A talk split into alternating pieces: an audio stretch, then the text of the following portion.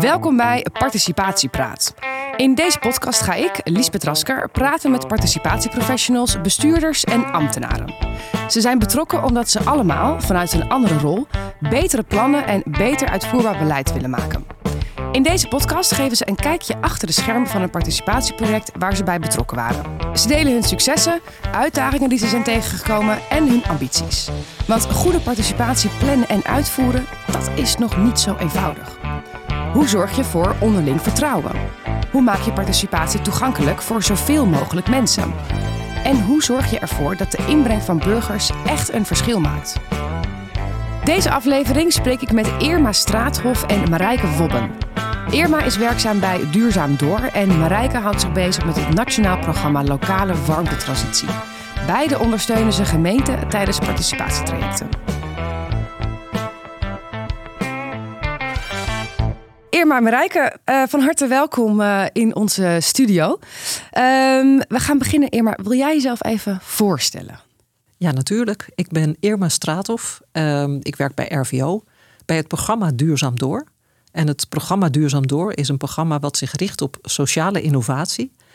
En dan gaat het erom dat wij uh, midden in de samenleving zeg maar, staan en de beweging, of eigenlijk de systemen en de leefwereld met elkaar verbinden. Uh, ik ben de secretaris van de participatietafel Energie. Daar zit al het woord participatie in. Ja, Marijke, kun jij jou even voorstellen? Uh, ja, ik werk ook bij uh, RVO. Ik werk op dit moment voor het uh, programma, Nationaal Programma Lokale Warmtetransitie. Dat is voortgekomen uit het programma Expertisecentrum Warmte en programma Aardgasvrije Wijken.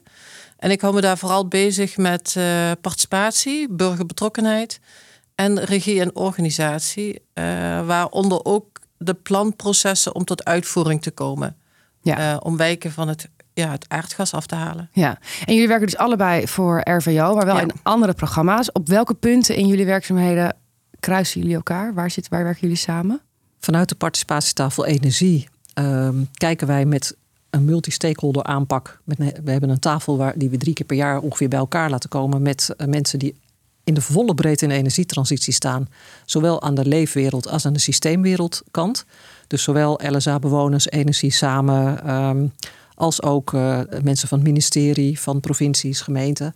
Kijken we van waar schuurt het nou? Waar zien we dat, dat het gewoon niet makkelijk loopt? En een deel van de onderwerpen waar ik mee bezig ben, zijn ook de warmtetransitie. Zit ja. in de warmtetransitie. En daar hebben we meteen een link met het Nationaal Programma Lokale Warmtetransitie. Dus daarin werken we ook samen. Ja.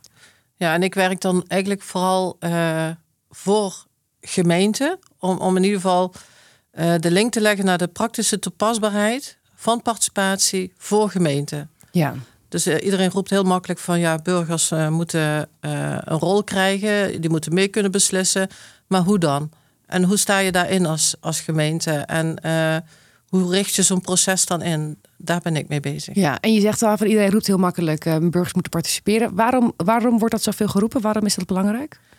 Nou, ik denk dat het sowieso een politiek iets is, zal zeggen, wat gewoon belangrijk is. Ik denk dat, dat, dat de samenleving überhaupt daarom vraagt. Mm -hmm. Dat iedereen ook wel gewoon veel meer zijn mening wil kunnen uiten, mee wil kunnen beslissen. En uiteindelijk gaat het toch allemaal om onze woningen. Ja. Uh, jouw woning, mijn woning, Irma's woning. Uh, en dan is het toch wel heel fijn dat er niet opeens iemand aan de deur staat en zegt van nou, uh, vanaf x datum heb jij geen gas meer. Ja, dus daarom is het belangrijk om het ook niet alleen maar van bovenaf op te leggen, maar ja. juist onderaan de keten al te beginnen. Um, we gaan het inderdaad vandaag hebben. Jij zei het al eventjes over de, de aardgasvrije wijken, over de bewonersinitiatieven. Ja, een enorm, enorme opgave dit. Ja. Um, met zo ongelooflijk veel verschillende stakeholders lijkt me ook en belangen. Waar begint zoiets? Dat is heel verschillend. Dat is echt afhankelijk van, uh, van in welke wijk, in welke gemeente je bent. Soms is het een bewonersinitiatief die ermee begint. Dus uh, dan toch een voorbeeld van een uh, gemeente. In Wageningen zag je heel duidelijk dat daar op een gegeven moment in een wijk dat het riool vervangen zou worden. En toen zeiden een paar actieve bewoners die zeiden van hé, hey, maar het is een heel mooi moment om ook te kijken van als de straten toch open gaan, kunnen we hier ook van het aardgas af en kunnen we hier een, eh, een lokaal warmtenetje gaan maken. Dus dat is echt een, een voorbeeld van waar het van onderop echt begon. Ja. Uh, maar het kan ook zijn dat een woningbouwcorporatie zegt van uh, we moeten hier uh, in een wijk met heel veel woningbouwcorporatiewoningen een volgende stap maken. Kunnen we daar een, een collectief systeem in gaan leggen? Of dat is er misschien al, kunnen we dat meer ja, En hoe verhoudt zich dat dan met de particuliere eigenaren in die wonen of de utiliteit in die, in die wijk? Of hoe zit het dan met de bakker? die gas nodig heeft voor zijn ovens en die opeens elektrisch moet gaan misschien net een nieuwe oven gekocht heeft. Ik bedoel, uh, dat soort dingen, daar moet je allemaal rekening mee houden. Ja, en stel, dus in het voorbeeld van Wageningen, waar deze mensen dat zelf zeiden, waar kloppen zij dan aan? Waar, begint, waar beginnen zij dan? Zij zijn begonnen bij de gemeente. Ja. En dan is wel de vraag: staat de gemeente ervoor open om dat samen op te gaan pakken? Ja. En dat is een zoektocht. Dus er zijn nu een aantal uh, of, uh, bewonersinitiatieven die echt al best wel ver zijn, maar er zijn ook heel veel die nog startend zijn. En het is echt de vraag van hoe doe je dat samen? Want het is natuurlijk niet zo dat een, uh, een initiatief dit zelf helemaal op kan pakken. Nee. Uh, de kennis is er vaak heel, nog niet helemaal. Dus, uh, dus daarin moet een stuk ontwikkeld worden. Ze moeten professioneler worden. Um, uiteindelijk is het ook een hele nieuwe weg die ze aan het ontwikkelen zijn. Waarbij je op een gegeven moment ook echt een besluit moet nemen van gaat zo'n initiatief ook zelf een warmtenet aanleggen? Gaan ze dat echt doen? Of gaan ze dat met de markt doen? Of daar zijn ook nog een heleboel verschillende mogelijkheden. Dus heel vaak begint het dan uit een stuk enthousiasme. Zoals in Wageningen. Gewoon een paar die zeggen aan de keukentafel of tijdens de borrel: hé hey joh, dit gaat er komen, zullen we dit samen gaan doen? Um, vaak wel bij mensen die al enigszins in deze wereld zitten. Die, dus die vanuit hun, uh, vanuit hun professie al kennis meenemen. Maar ja, dan, dan ben je met drie mensen, zeg maar. Ik zeg even iets hoor. Dat kunnen er vijf zijn, het kunnen er zes zijn, het kunnen er twee zijn. Die dan enthousiast starten. Maar dan heb je nog niet de wijk mee. Nee. Dus hoe ga je dat doen? Ja. En dat is dan een vraag ook, dat is een vraag voor het initiatief. Maar dat is net zo goed een vraag voor de gemeente. Dus hier, hierin moet je echt samen gaan optrekken. En um, wij noemen dat dan eigenlijk ook samen opgroeiruimte creëren. En kijken van kun je met elkaar ook echt afspraken maken om langzaam stapje voor stapje tot uiteindelijk je plan en je project te komen. Waarbij je aan allebei de kanten steeds ja, een volgende stap zet om dit uh, ja, tot een goed einde, tot een goed plan te laten maken. En waar in het traject spelen jullie een rol? Uh, nou, wij kijken vooral naar die vragen. Van, uh, nou, Irma die is dan vooral bezig ook met opgroeiruimte. Hè? En wat komt daar dan bij kijken? En ik kijk dan vooral naar van, oké, okay, stel je hebt zo'n warmte collectief, zal ik maar zeggen. Mhm. Eh, heb je dan ook de rest van de gemeente mee? En hoe, hoe, of de, de, de, bewoners in een bepaalde wijk? Hè? Want er zijn natuurlijk een aantal enthousiastelingen en dat is prima. Maar op het moment, stel het wordt een collectief warmtenet, dan uh, zit er ook een stukje continuïteit die je moet waarborgen. Uh, je moet ook zorgen voor. Wat bedoel je eh, met continuïteit? Nou ja, goed, als die mensen omvallen, ah, ja. dan moet er wel uiteindelijk een structuur opgezet zijn, waardoor je dat uh, verder kan brengen, zou ik maar zeggen. Of dat je zegt van oké, uh, het warmtenet ligt er. Uh, er moet ook ja, gemeente, gemeten worden van hoeveel verbruik je, heel basaal. Er moeten facturen gestuurd worden.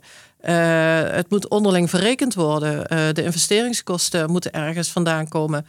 Dat zijn allemaal dingen die dan een bepaalde professionalisering vragen. Ehm, en zit dat in die club dan, hè, die, dat groepje enthousiastelingen, wat, wat Irma zegt, van kun je, kun je hem opschalen naar een soort van professionaliseren, dat het stakeholders worden, dat het een bijna een bedrijf wordt?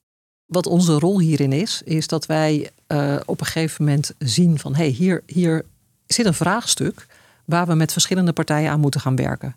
Want dit vraagstuk van hoe doe je dat nou? Opgroeien samen, we, hebben gewoon een aantal voorbeelden in Nederland waar we zien van, uh, ja, daar is het eigenlijk al wel opgepakt, maar het is niet vastgelegd. Het is nog geen gemeengoed. Um, welke lessen kun je daaruit leren? Waar, welke aspecten moeten wellicht ook formeler worden? Dus dan is het ook misschien nog een juridisch traject waarbij je het ministerie nodig hebt.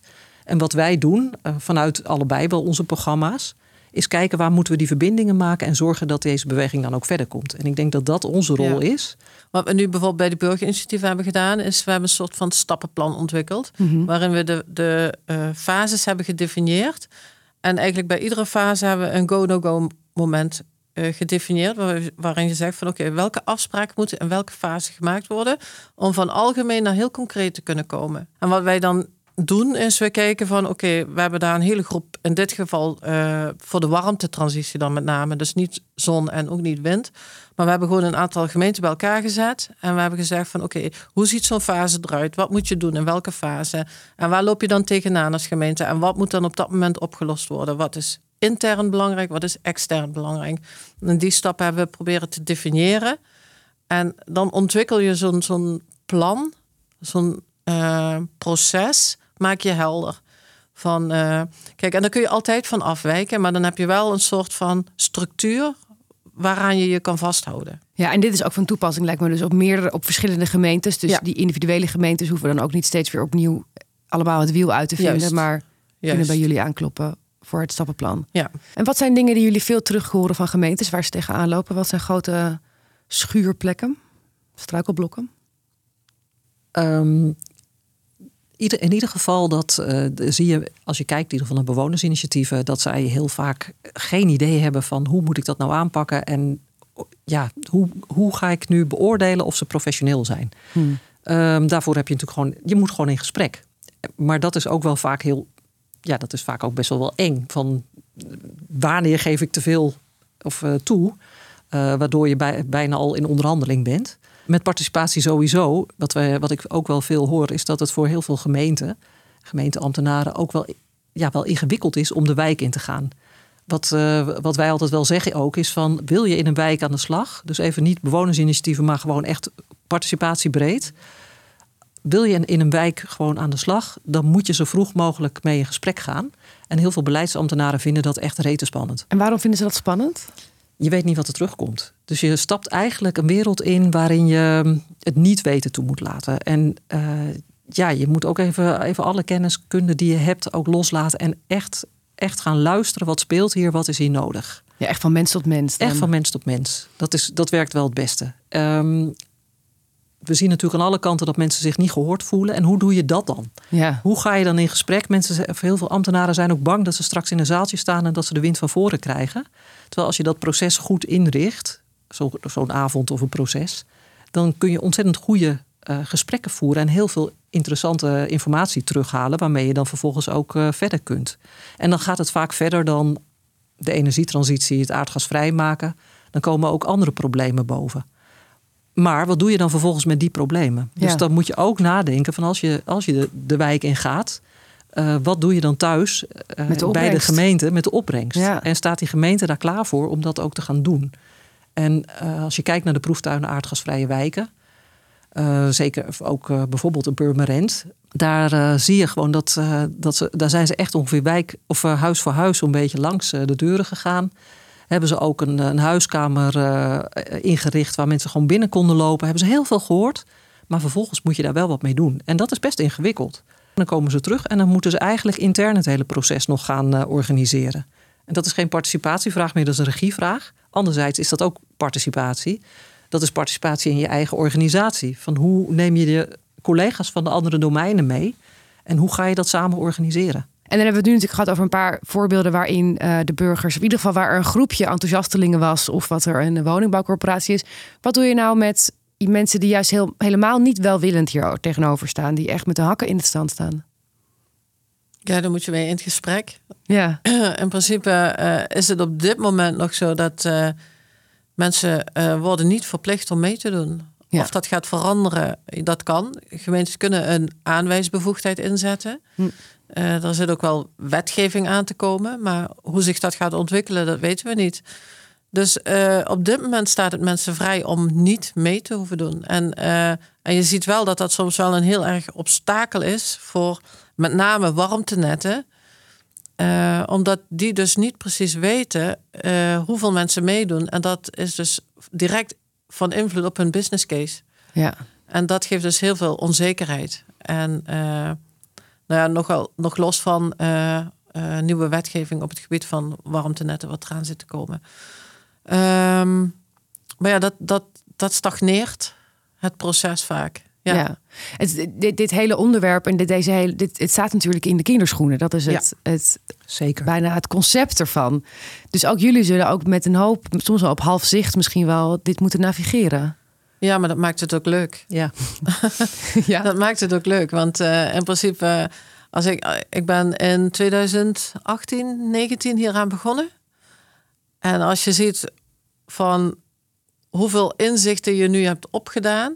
Een van de dingen was bijvoorbeeld in het begin dachten we van, uh, nou je maakt een wijkprofiel, je maakt een wijkanalyse en je kijkt van zijn de mensen hoog opgeleid, wat is het inkomen en nou ja, daar richt je dan je aanpak op. En nu zijn we eigenlijk wel zover dat je een, eh, je, een wijk moet je analyseren, maar eigenlijk maakt het niet zoveel uit of mensen, uh, financieel is het wel belangrijk of mensen dingen wel of niet kunnen, maar het is ook vaak gewoon van dat je tegemoet moet komen aan de drijfveren van mensen. En dat maakt niet zoveel uit of die dan hoog opgeleid zijn of laag opgeleid zijn. Dus het is ook gewoon het kijken van hoe komen mensen, hoe vinden mensen fijn om hun informatie te krijgen? Hoe maken ze hun beslissingen? Uh, die stappen die zijn allemaal wel redelijk uniform hè, van, van de klantreis. sommige mensen gaan er heel snel doorheen. Sommige mensen doen echt per stap heel lang erover. De ander kijkt vooral wat de buurman doet. En neemt op basis daarvan zijn beslissingen. En de ander zegt van nou, ik wil alles helemaal uitgezocht hebben. Ik wil het allemaal zelf weten. Ik wil het helemaal doorrekenen. En de ander zegt van nou, de gemeente bepaalt het. Ik vind het wel goed, weet je wel. En ik, ik vind dat wel. En dat zit allemaal in die wijken. Al die mensen wonen in die wijken. Ja. En die moeten allemaal op, op een of andere manier met elkaar door dezelfde deur dus ook. Uh, ja, ja, grotendeels. Ja, en ik denk wat, waar, we waar denk ik nog ruimte zit en waar we nog van kunnen leren, is dat je mensen in de gelegenheid moet stellen om op hun eigen tempo door die deur te gaan. Ja. Uh, en niet te zeggen van ja, en nu moet iedereen om. Maar het gaat gewoon met en met. En nou, Purmerend bijvoorbeeld, daar hebben ze heel veel rekening gehouden met de persoonlijke omstandigheden van mensen. Dus bijvoorbeeld, uh, uh, er was een, een zwangerschap. En op het moment dat zij zei van nou, we gaan jullie dan en dan aansluiten. En die bewoners zei van ja, maar tegen die tijd verwachten wij ons kindje te krijgen. En dan hebben ze dus gewoon gezegd van nou, we halen het of naar voren of erna. Wauw, ja. Dat, dat werkt dan. En dat dus. is nodig. Ja. Dat is gewoon nodig. Sommige mensen die, uh, die zitten op de stoptrein, zou maar zeggen. En sommige mensen zitten op de intercity en dit soort dingen. Ja. En, en dan gaat het heel snel. Maar je moet mensen de gelegenheid geven op hun eigen tempo die stappen te zetten. Jullie moeten ook een goede portie geduld hebben dan. Ja, in dit soort processen heb je wel geduld nodig. En uh, we zijn natuurlijk inderdaad met, op verschillende schalen aan het schakelen. Dus dat maakt ook dat je af en toe echt uh, denkt van... oh, dit schiet echt voor geen meter op en uh, hoe gaan we dit nou doen?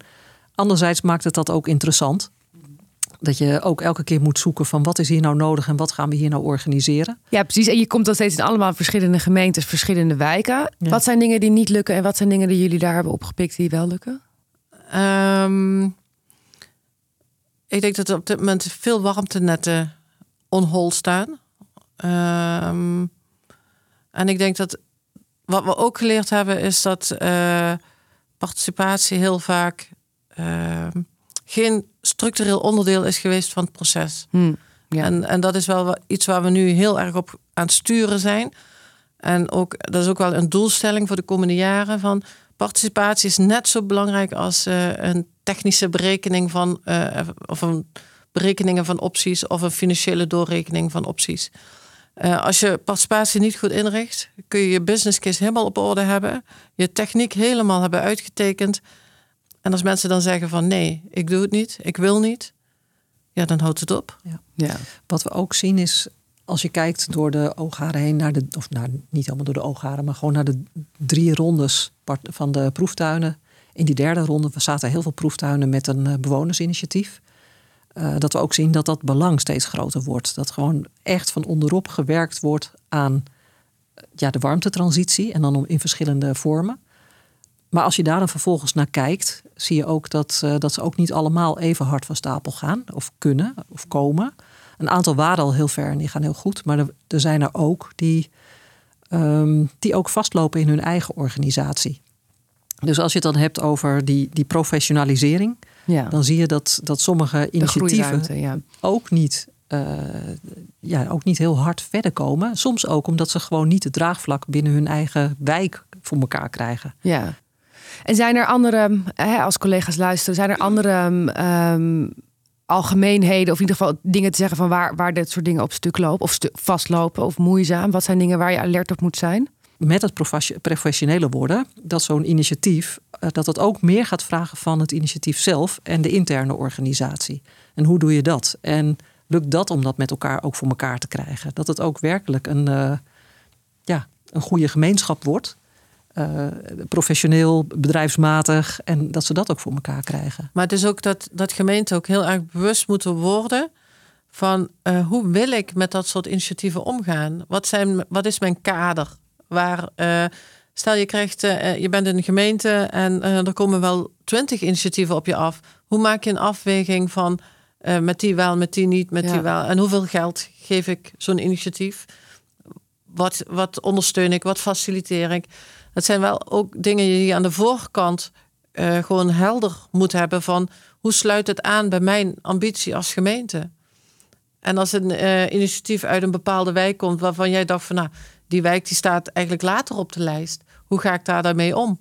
Want het is wel een bepaalde energie. En soms, soms is een energie in de wijk belangrijker dan de technische randvoorwaarden van een wijk. Ja, zeker. Maar dat, dat, ja, die afwegingen moet je maken, daar moet je transparant in zijn.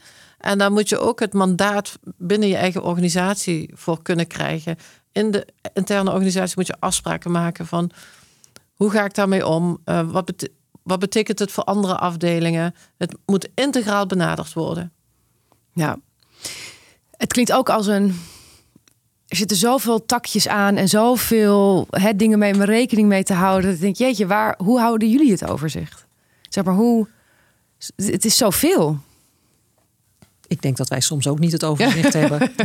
en het gebeurt, er gebeurt ontzettend veel op dit moment op ontzettend veel plekken. Ja. Als je kijkt naar Energie Samen, wat die op dit moment aan kennis ontwikkelen, dat is echt heel veel. Eh, ik verwijs soms gemeenten ook daar naartoe. Dan is het wel de vraag van, ja, is deze, soms is de informatie ook wat gekleurd hmm. vanuit collectieven gezien. Um, lees daar doorheen, want ze hebben wel gewoon hele goede informatie. Maar soms weten wij ook niet precies wat er overal gebeurt. Nee, dat is ook niet erg. Nee. Nee? Nee, nee. Nee, ik vind uh, wat we wel proberen is uh, het faciliteren van, die, van die kennisuitwisseling. Mm -hmm. Dat we ook gemeentes uh, bijvoorbeeld met bijeenkomsten, zodat ze van elkaar kunnen leren en horen. Dat vinden ze ook heel fijn. Um, maar ja, ik denk dat wij vooral kijken. Ik kijk vooral naar van wat zijn de hoe-vragen. En daar probeer ik me op te focussen. Dus het, niet zozeer het totale beleidsmatige, maar meer van oké, hoe pak je dat nu aan als gemeente? En welke lessen hebben we geleerd vanuit andere gemeenten? Zodat niet iedere gemeente opnieuw het wiel hoeft uit te vinden. Er zijn een aantal proeftuinen die tegen dilemma's aanlopen. En, en daar gaan we nu, in ieder geval in het komende jaar, gaan we daar mee aan de slag. Om te kijken van oké, waar loop je tegenaan? Uh, waarom loop je er tegenaan? En is er een oplossing of niet? En ik denk dat we dat, dat, dat wel een focus is volgend jaar. En dan ook weer terug, hè, wat, je, wat jij ook net zei, maar wat je ook helemaal in het begin zei, van dat eigenlijk is dus echt dat, dat van mens tot mens aan de deuren of zo dichtbij mogelijk, dat is de, de meest vruchtbare grond. In deze fase. In die fase, ja, precies. Ja. In deze fase. Ik denk dat uh, op het moment dat je bijvoorbeeld over vijf jaar, uh, over tien jaar, uh, dan is het waarschijnlijk veel meer gemeengoed. Ja. En het is eigenlijk net als uh, het begin van de iPhone of de mobiele telefoon. Dat mensen zeggen, ja, ik wil toch niet gebeld worden als ik op de fiets zit. Ze sturen maar een brief, weet je wel. Eh. Ja, ja. dus, uh, en, en dan denk ik van ja, ik denk ook, ook die transitie naar aardgasvrij, dat heeft gewoon zijn tijd nodig. Ja. Nou, dat vind ik nog wel als, als, als afsluiting uh, dan. Uh, je zei 2018 dat je ermee begon, vijf jaar geleden. Wat zie je nu al verschil in sentiment tussen, tussen toen en nu? Ja, ik zie wel veel meer structuur ontstaan. Ja. En ik denk ook wel dat die uh, hele energiecrisis die we nu hebben gehad, mm -hmm. ja. dat dat wel heel erg heeft bijgedragen aan het uh, besef van hoe afhankelijk wij zijn van één energiebron, zal ik maar zeggen. Ja. En dat daar wel veel meer differentiatie in moet worden aangebracht. Ja, ja dus een, een, een hoopvolle blik ja. naar de toekomst. Ja, en hopelijk een duurzame. Ja, nou dat inherent zou ik willen zeggen. Ja. Oh, sluit je je daarbij aan? ik sluit me erbij aan, maar ik zat nog aan iets, iets te denken. Wat ik ook zie is dat er heel veel mensen heel hard aan het werk zijn hierin. Uh, soms ook gewoon bijna onderuit gaan omdat ze zo intrinsiek gemotiveerd zijn. En dan denk ik met name aan uh, eh, ja, noem het verbinders, noem het uh, de tweebenigen. Er zijn allerlei termen voor, transitieprofessionals. Die tussen die werelden in bewegen. Uh, en dat zijn vaak ambtenaren, maar het zijn net zo goed mensen bij energiecoöperaties. Het zijn net zo goed mensen bij woningbouwcorporaties. Die echt aan het zoeken zijn van hoe doen we dit nu? Um, en ik denk dat het echt super belangrijk is dat we die op de een of andere manier stutten. Uit ons programma proberen wij dat ook wel te doen. Maar dat we die mensen ook wel echt ja, proberen te helpen om dit werk goed te doen. En niet, ja, dus ook uh, de ruimte te krijgen om te leren, maar ook het gevoel te geven dat ze mogen leren. Uh, en dat ze ook de ruimte krijgen om dit gewoon ja, op een goede manier te doen, zonder om te vallen. Ja. Want het zijn over het algemeen ongelooflijk gedreven mensen. Ja. Die dus gewoon ook doorgaan totdat ze er soms bij neervallen. En dat moeten we zien te voorkomen.